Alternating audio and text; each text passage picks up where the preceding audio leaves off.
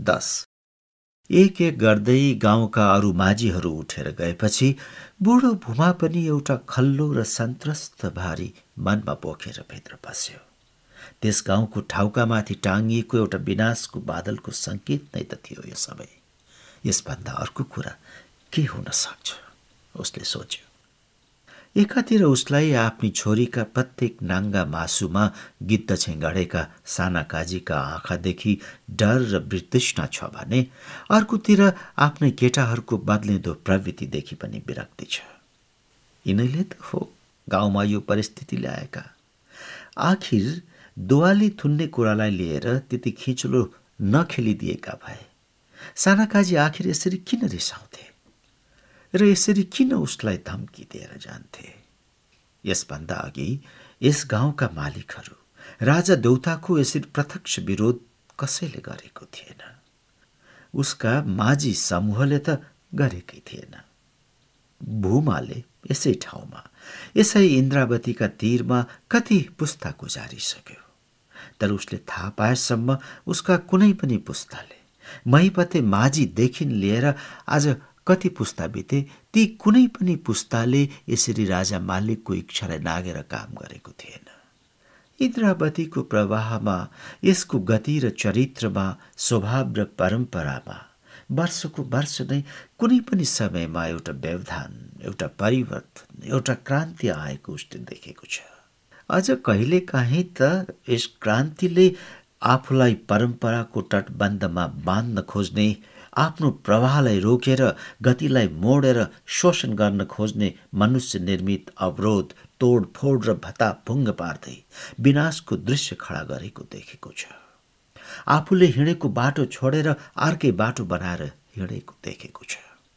त्यतिखेर यसले आफ्नो पराई केही नभनी आफ्ना बाटामा परेका आफ्ना आँगालाले भेटेका कुनै पनि स्थावर जङ्गम प्रकृति निर्मित मनुष्य निर्मित उपयोगी अनुपयोगी वस्तुलाई चपाउँदै ढाल्दै हिँडेको देखेको छ।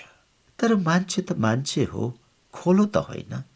मान्छेले त्यो पनि नालीमै जन्मेर नालीमै हुर्केका माझी जावाले खोलो झैँ उच्छृङ्खल बन्न खोज्नु कति सुहाउँदो कुरा हो।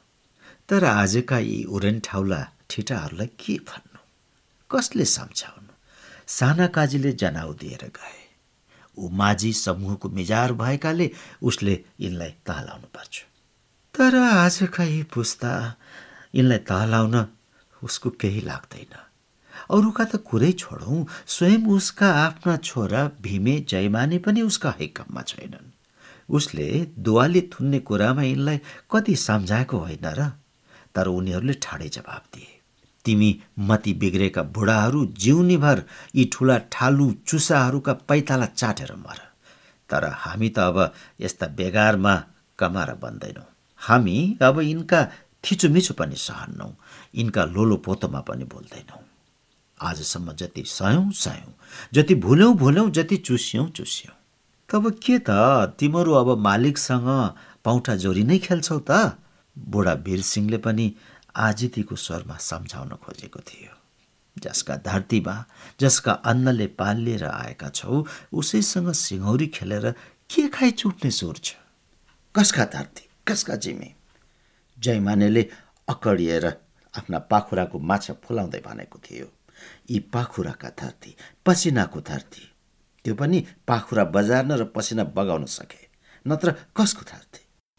केटाहरूको यस्तो बिब्ल्याटो प्रवृत्ति अनि साना काजीको धम्की। यी दुई विरोधका माझमा ऊ र ऊ जस्ता एकमुठी निमुखा बुढाहरूले के गरी जीवन गुजार्ने हे ईश्वर यी उरेन्ठोलाहरूको बुद्धि फर्काएर शान्तिसँग सन्तोकसँग बाँच्ने इन्द्रावती माई। बुढो भूमा मूल ओछ्यानको आफ्नो थोत्रो गुन्द्री र थोत्रो पाखीमा लड्यो। आठ हाते वर्गाकार खोर जस्तो छिँडीको माझमा अघेनो अघिल्लोको एकापट्टि लालगेडीको फ्याङ्ले ओछ्यान अर्कोपट्टि कुनामा सुँगुरको खोरमा छवटा पाठा सुँगुरका मलमूत्र र जिमीको ओसको गन्धले सम्पूर्ण रङ्गिएको वातावरण। मानिसका लागि त्यो गन्ध सहेर बाँच्न असम्भव छ तर उसलाई यो गन्ध नै स्वाभाविक गन्ध लाग्छ यो हावा नै स्वाभाविक हावा लाग्छ।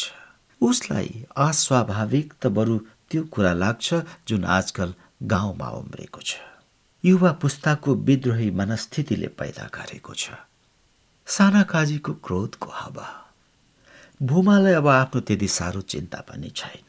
डाँडामाथिको जुन भइसकेको ऊ आज हो कि भोलिको उसको अब के गन्ती तर आफ्नो पछि यी उसका छोराछोरीको के स्थिति होला?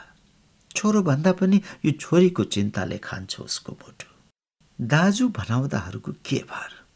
उनीहरू परम्पराले नै बाबु र घर परिवारदेखि त्यति लगाउ नभएका माझी केटा त्यसमाथि आजभोलि गाउँमा चलेको सबै पुराना कुराप्रतिको विद्रोही भावना।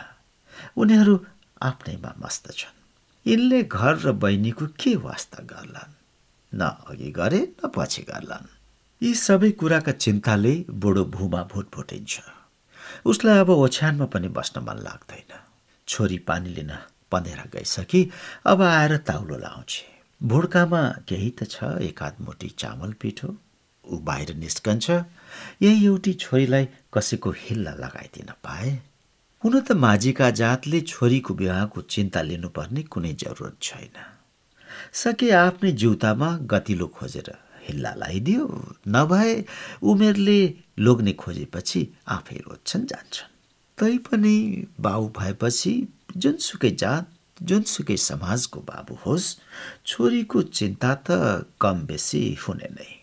क्या हो क्या हो? अल्लाह रे बुद्धिले रोजेको लोग नै कस्तो पर्छ कस्तो?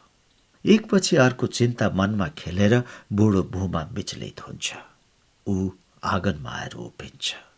घाम निकै माथि चढिसकेको रहेछ तर पनि जिमिन त्यति नतातिसकेकाले एउटा बर्को सम्मता आगमा हुनै पर्ने कुराको अनुभव हुन्थ्यो। बारीका डिलको पुवालोका हाँगामा बसेका दुई तिन जोडी सारुङटेले समेत अझ धकधकाएर पखेटा खोल्न सकेका थिएनन्। तल इन्द्रावतीको विस्तृत पगरमाथि अहिले झन् कथाबाट तुवालोको झिनो पर्दा आएर पाल टाङ्गिए झैँ टाङ्गिएको थियो। श्यामली पानी लिन हिँडिस्। त्यसै बेला पल्ला घरबाट ढोका खोलेर निस्केकी श्यामली मजिनालाई देखेर बुमाले हकार्यो। हाम्री लाली पनि गएकी छ पदेर। झट्टै पानी भरेर जानु रे बाउ ठुला घरतिर जान्छन् रे भनिदिएस् न। बुढाले आँखाबाट ओझेल परिसकेकी श्यामलीलाई परोक्षमा सम्बोधन गर्दै हरायो। लौ लौ श्यामलीको स्वर हावामा झुन्डियो।